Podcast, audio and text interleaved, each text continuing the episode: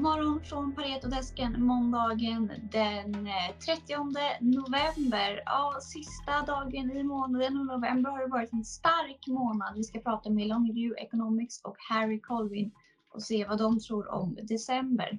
November was a strong month for markets. Global equities rallied very sharply in November, and, and, and with that, we saw lots of signs of exuberance uh, building in markets last month. And our, a number of our medium term models have been flagging up that, that exuberance, which is usually a, a little bit of a warning sign. So, for example, global breadth models have been moving very quickly up to high levels close to their sell thresholds. Uh, downside put protection in portfolios has is really quite, quite low now, and we have an indicator which is designed to warn of waves of risk aversion.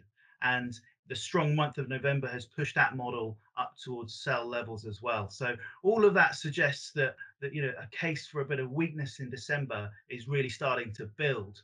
Now in the near term, you know a lot of these models aren't quite there. They're not quite on their sell thresholds yet. And I think as a trader, you would probably want to run with momentum for a little bit longer. But clearly, signs of exuberance are building, and, and the risks of a bit of a wobble here are, are, are rising. And uh, we had a, a, sector rotation in November. Do you think you should uh, be in a specific sector?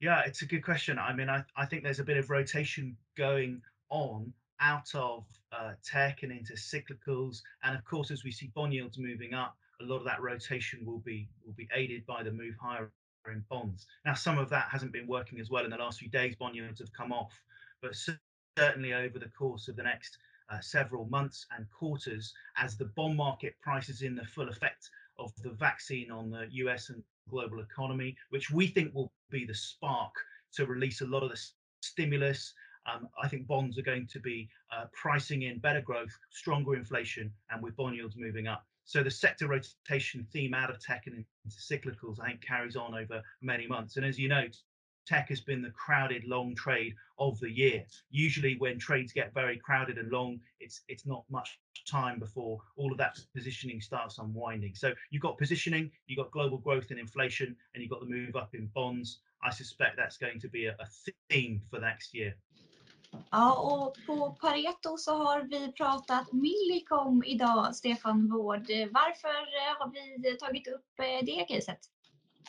Vi gjorde som en refresher på det caset. Aktien har utvecklats väl här senaste tiden. Vi går igenom huruvida det finns ytterligare uppsida och varför Millicom eh, kan tänkas vara en intressant investering. Och vi är positiva i båda de perspektiven. Vi tror att det är fortsatt eh, bra med uppsida i aktien och att det finns ett riktigt eh, attraktivt investeringscase i Millicom eh, på lite sikt. Även i korta perspektivet. Mm. Så det är väl grunddragen. För aktien har ju haft det tufft hela året, även om den har kommit upp lite nu på senare tiden. Vad beror det på att de har haft så tufft? Ja, eh, det är en eh, mängd olika saker. Eh, om man börjar med pandemipåverkan så var ju den, vart ju den väldigt hård i Latinamerika. Deras lockdowns var hårdare än vad vi såg i många europeiska länder om man ska ta den jämförelsen. Då. Så det påverkade ekonomin kraftigt och man såg det i antalet användare som försvann då. Så, så det var en kraftig påverkan i början. Sen så eh, även Millicom har ju en hyfsat stor exponering mot Colombia och valutan i Colombia är starkt korrelerad med oljepriset. Så ett svagt oljepris är inte bra för, för den colombianska peson och det har historiskt sett haft en, en stor påverkan på hur Millicom har utvecklats. Så där har vi också sett att början, första halvan av året var ingen, ingen höjdare för oljepriset och det återspeglades, vägde säkert också på Millicom-aktien.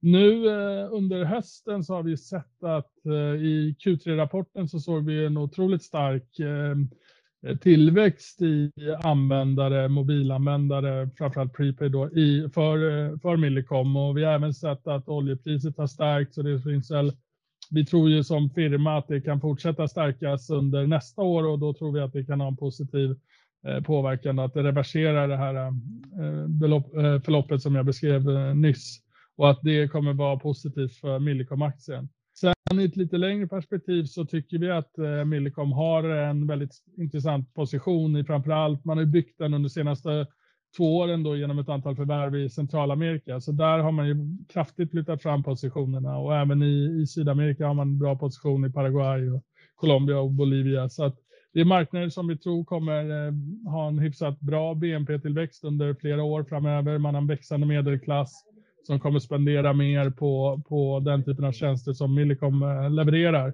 Så eh, grundförutsättningarna för Millicom att eh, kunna leverera en hyfsad organisk tillväxt är, är goda. Och ur det perspektivet, om man då har en bra, bra tillväxt på topline, starka ebitda-marginaler rakt igenom för hela gruppen så, så ska ju det vara gynnsamt då. Då handlas den på väldigt låga multiplar. En ytterligare aspekt som vi tror kan bidra är att man har bra kassaflöden som man kommer eh, använda till att eh, ta ner skuldsättningen. Och får vi ner skuldsättningen så tror vi att det kommer ha en betydande påverkan på, på värderingen för aktien. Mm, tack så mycket Stefan. Och eh, tack så mycket. Vi är tillbaka igen imorgon. Då är det december, ny månad betyder ny uppdatering av månadsportföljen. Så det blir spännande att höra vad vi gör för justeringar imorgon. Tack så mycket. Ha en bra vecka.